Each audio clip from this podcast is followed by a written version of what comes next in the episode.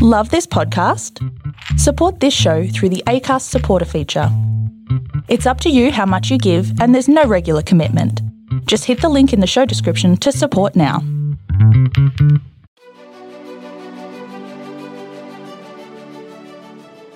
Hey, this is John Lee Dumas of EO Fire, and welcome to Master Leadership. Great leaders ask great questions, and this podcast takes you on a journey to master leadership with questions that matter to leaders who matter with your host, Lily Sinabria.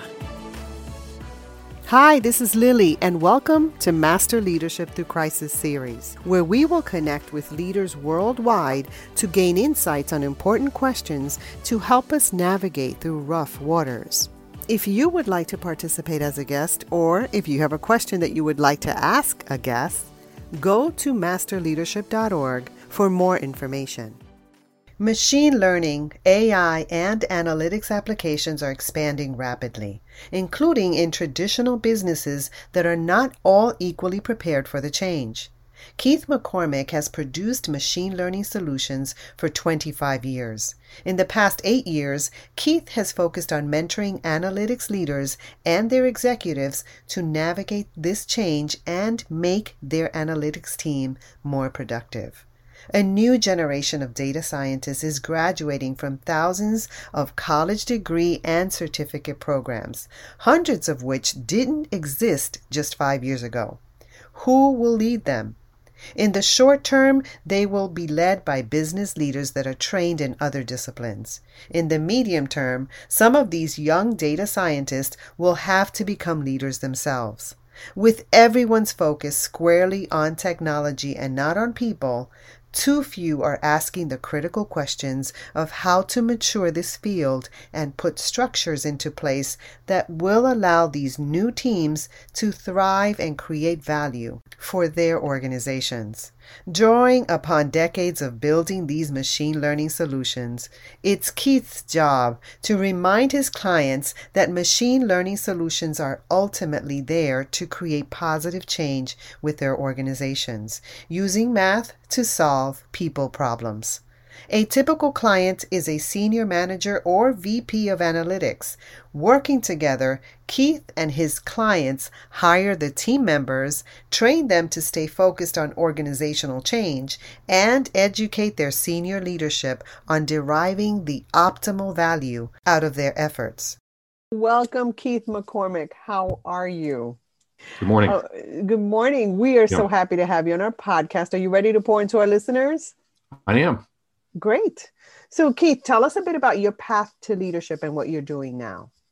Well, you know, as uh, I was reflecting on this a bit, one of my earliest, you know, adult memories is I remember I had to give a talk in uh, high school, and I'm kind of a quiet, reflective guy, and I was rather shy when I was in high school, and I just prepared and prepared and prepared for this talk, you know, and I think it was only supposed to be five minutes, but I, I went more than a half hour, and it really was an experience for me having my peers look to see what kind of intellectual adventure I'd been on preparing for this talk. And something connected in me about that. And I've always been drawn to teaching. So there was a time, in fact, I contemplated seriously K through 12 teaching, even looked into that. And then, uh, I know that that's uh, been an area that you've worked in, you know, your whole career. And, and then yes school psychology actually was something that I contemplated. So this is really something that I returned to again and again. And then as I got into my 20s after undergrad, I thought, well, maybe PhD and being a professor is the way that I can, you know, scratch that itch. And I got an opportunity to be a software trainer. And I'm sure there'd be some folks that'd be listening that wouldn't necessarily think of a software trainer as being a leadership role. But, you know, very similar to that experience, you know, when I was younger, I would prepare like crazy for these classes, you know, not just the point and click of what I had to show, but the background context of the techniques. You know, these are techniques, as you can guess, like linear regression and, you know, some of the fancier machine learning stuff. And I realized that these folks were turning to me for mentorship. And I took that very seriously and did that for the longest time. So, because that was meeting that psychological need that I had to mentor and teach, I never did go back to grad school, but I did that for many, many years. And I think it's led directly into the more thought leadership and the mentorship of analytics leaders that I do now. And there have been some times during my career where my leadership role has been more formal. For instance, I was on an Army scholarship when I was in college, but you would think as hierarchical as the Army is, you know, that the lesson that you would draw from that is that, you know, it's all about chain of command and your formal title and so on. But it's not that different, really, from the kind of leadership you experience in the classroom. It's really about mentorship and inspiring folks. And, you know, even though in the military you have this formal rank, I mean, you're literally wearing it on your clothing, you know, mm-hmm. but it's really about reaching out to people and inspiring them because ultimately that's the only thing that's going to get a group of folks headed in the same direction. You know, I love that you think that way because we've all been in trainings or workshops, important information, but it dies because the delivery and how you connect with your audience isn't there. And that happens much more often than not. And it happens a lot in education. I love that you touched on that because that is seriously important. And I was reading through your leadership statement, and one of the things that grabbed me was when you talk about how to mature this field and put structure into place that will allow new teams to thrive and create value for their organization. Let's talk a little bit about the importance of maturity as a leader. Sure. So, this gets to something that I'm, I'm sure we're going to talk about at some point, which is, you know, some of the things that concern me in my industry as a data scientist. But I don't think it's just this year or this particular period. I think many industries go through cycles like this. And in data science right now, the focus is very much on technology. If you can check off the technology boxes, then you're ready for a career in data science. And I have some colleagues, including colleagues that I admire in many ways, but they'll you know, have these LinkedIn posts, uh, become a data scientist in 30 days, become a data scientist in 90 days. And I remember when I was at the 10 year mark, I've been doing about 25 years now. When I was at the 10 year mark, I started to get that feeling that I had figured this out. And I'm so glad that I shook off that feeling. and I haven't felt that way since because this is not you just check off the boxes and you're ready to go. You have to have life experiences. I mean, just from a practical standpoint, you have a young data scientist who's doing a project for, you know, some senior VP that's perhaps um, 30 years older than them. It's not just about the technology, it's about connecting with that individual and understanding that what you're trying to do is organizational change. So you need some life experience to be able to pull that off. That's not just stay up all night reading a programming book. No. You know, and in the space that you play in, right, data science, it's very heady. And so the difference with that in leadership and when you're ready to connect you know when you want to connect with other people is that it has to drop down to your heart your social emotional skills. And sometimes that could be hard for people that are in their heads. I find the same thing happens in education. We value so much head knowledge and cognitive development that we believe that people who have a PhD or who have a master's are ready for leadership. And that is so far from the truth um, because there's so much more training that needs to happen. And one of the things that comes to mind, Keith, is humility. And that's what you addressed when you said that you thought you figured it all out and then you stopped, right? Part of that is humility. I value that so much because from that space, then you can expand and learn and grow. Now, tell us about your organization and how we can reach you. I wear a number of hats, but absolutely the best way to keep up with what I'm up to and what's on my mind is to follow me on LinkedIn. One of the career twists and turns that I've had within just the last three or four years was in uh, 2017, I had my first LinkedIn learning course come out. And that was a chance for me to take some of the things that I've learned over the years and reach a wider audience. So because I have content on the LinkedIn Learning platform, I've become very loyal to the LinkedIn platform and I'm on there almost every day. So that's My the best way to reach too. me. So I imagine there are many Keith McCormicks, maybe. Oh, yes, there so are. So, how can Yeah. we drill down and get you? That's an excellent question, but I got lucky in that I must have been the first Keith McCormick to figure out that you could request your LinkedIn URL. You know, I'm not one of those crazy LinkedIn URLs that's like K McCormick and a bunch of numbers. I'm uh, Keith McCormick on, on LinkedIn. Thank you. Now, currently, we're in the process, who knows, of recovering from the global pandemic, COVID 19. How has that affected you? It's made me turn inward. I don't think in a bad way, but just kind of reflect on where I am at my career. I have been traveling almost nonstop, other than this COVID 19 experience that we've all shared together, since the winter of 97, 98. That's quite a few years ago now. And my travel percentage has consistently been up around 85% all those years. Wow, big shift. This is the most in fact, at 10 months now, it's, it's hard for me to believe. It's mind boggling for me. Um, it's 10 months in a row that with, you know, other than going to the grocery store to visit friends, that I've been working from this um, house, which I love, but that for more than 20 years, I was only here three or four days at a time, just long enough to unpack, pack again, and, you know, jump on a plane. So that's been a powerful experience for me no one would look back at 2020 and really associate anything particularly pleasurable about it. They're just the not knowing and the vicariously watching all of the you know awful things that families have had to go through. But I think fate just handed me a situation where I had almost no choice but to reflect on where I was headed. And you know, maybe it's not so bad as I enter my early 50s that I'm more selective about my travel, you know, and that I uh, kind of choose my battles, as it were, and think about how I want to spend the last 20 years of my career. So you're forced to be still. Yeah. And that's not a bad thing. I Although, agree. you know, it feels like a bad thing at first because I get you. I'm a doer, I take action right away. But to be still, I've had to learn that. And it is the path to wisdom.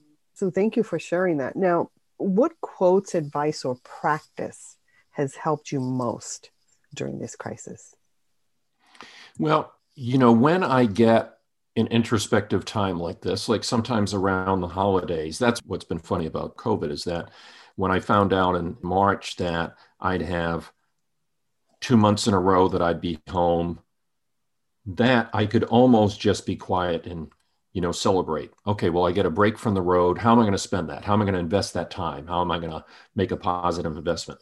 So when i was still a freshman actually i mean i was really just a kid i met a woman named Mary McCaulley which is not going to be a name that more than likely going to be familiar to anyone but she was isabel myers collaborator in the last 10 years of isabel myers life who's the woman that wrote the myers-briggs type indicator.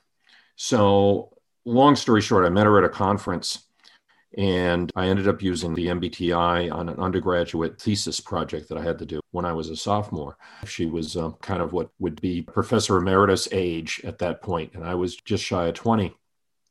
But we stayed in touch almost weekly for more than 10 years. So that definitely made me a Jung fan, you know, so not just the kind of MBTI stuff that you see on the internet, like what Harry Potter type are you, you know, mm-hmm. type stuff, but this kind of more deeper analytical psychology type stuff. That's what I'll turn to often when I get a chance to have quiet times like this. So, you know, there's a couple of Jung quotes that I'm fond of, but basically what I'll do is I'll sit and I'll say, well, okay, this is my chance to kind of introspect and think about where am I, my psychological growth. You know, Jung would argue that in midlife, you're using parts of you that you didn't attend to when you were younger. And I like being able to check in every once in a while. It's obviously very different from my data science life.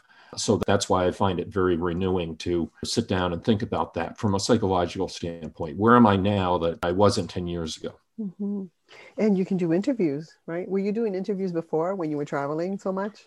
Excellent point. You know, I wasn't. What I was thinking about is I said, well, I'm not going to be doing the kind of networking. And I was thinking, wow, you know, in 2020, I'm not going to have any of that. How can I move that part of my professional life online? And one of the ways that I chose to do that was to seek out opportunities to be on a podcast. You know, I think there were probably a lot of folks in 2020 that said, you know, wasn't expecting COVID to happen, but it has. I'm going to go ahead and start a podcast.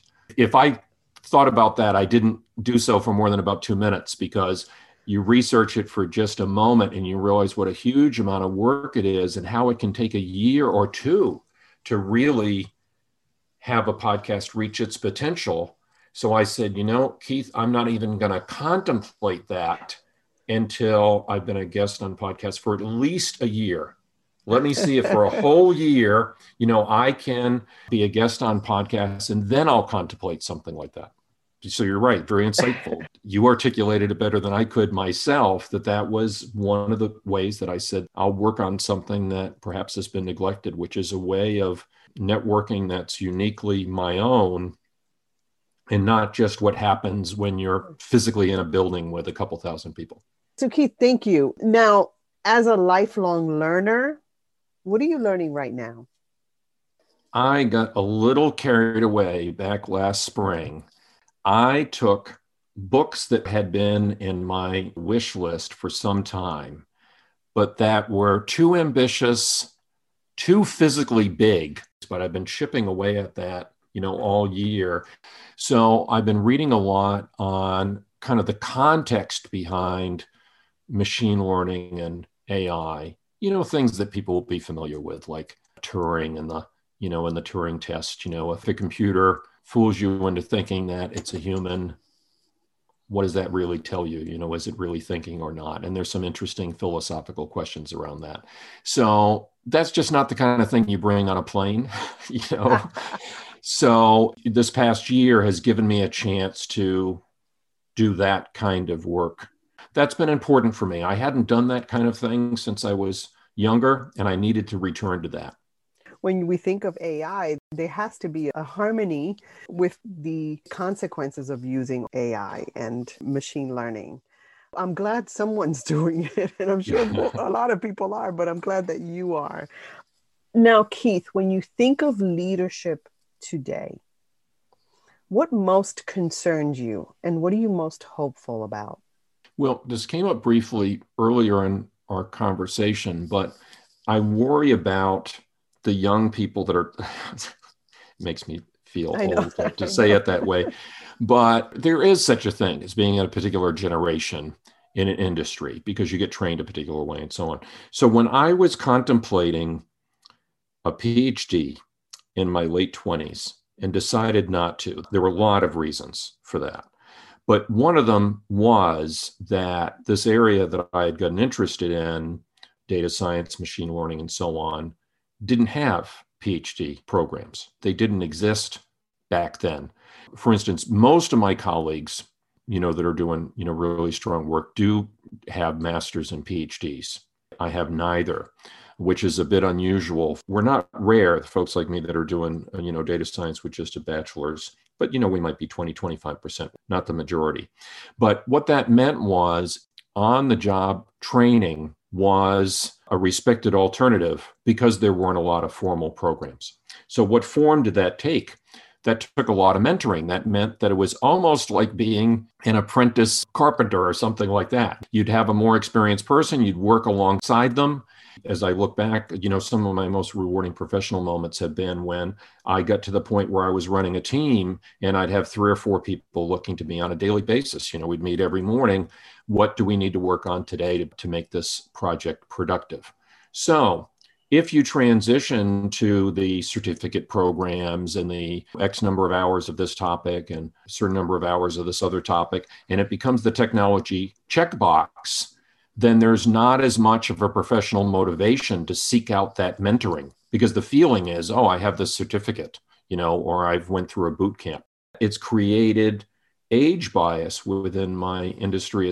And, you know, I'm not just talking about somebody that maybe is five years shy of retirement. So for, you know, financial reasons, the company doesn't want to hire them. That's been a problem, you know, for decades.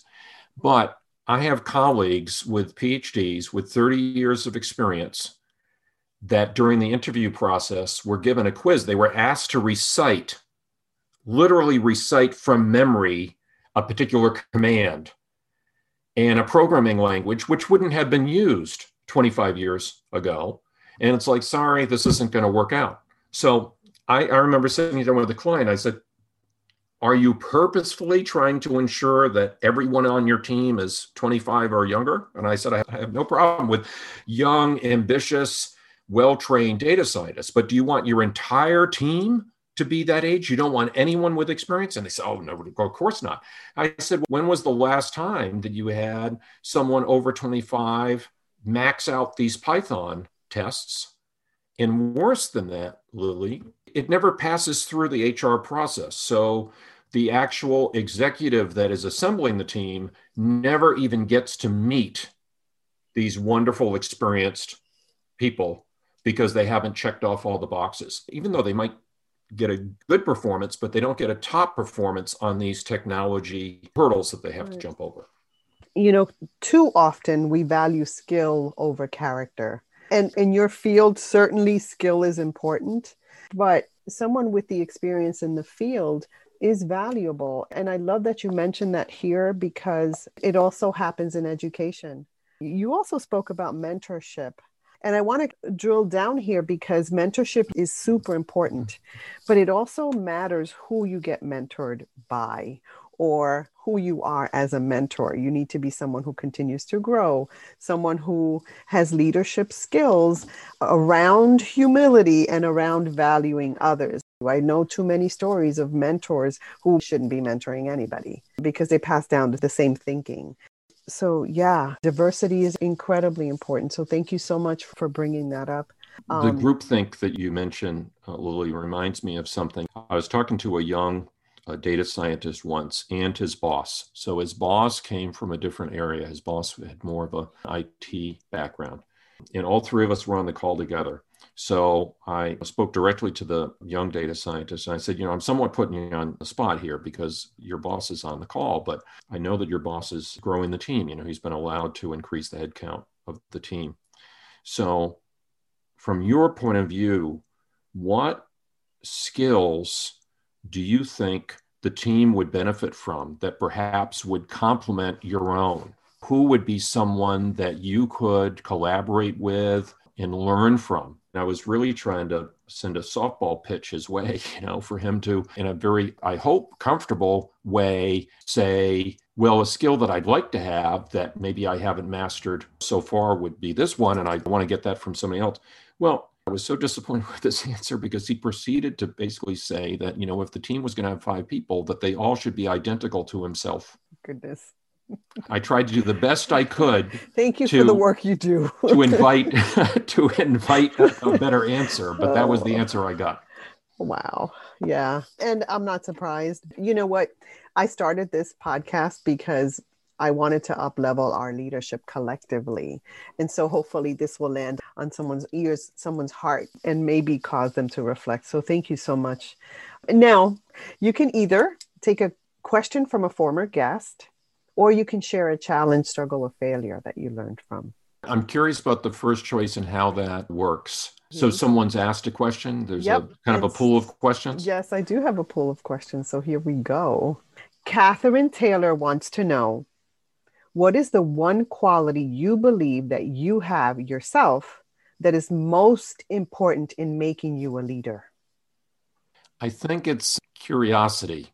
It comes naturally to me but that's what fuels the lifelong learning that we were talking about.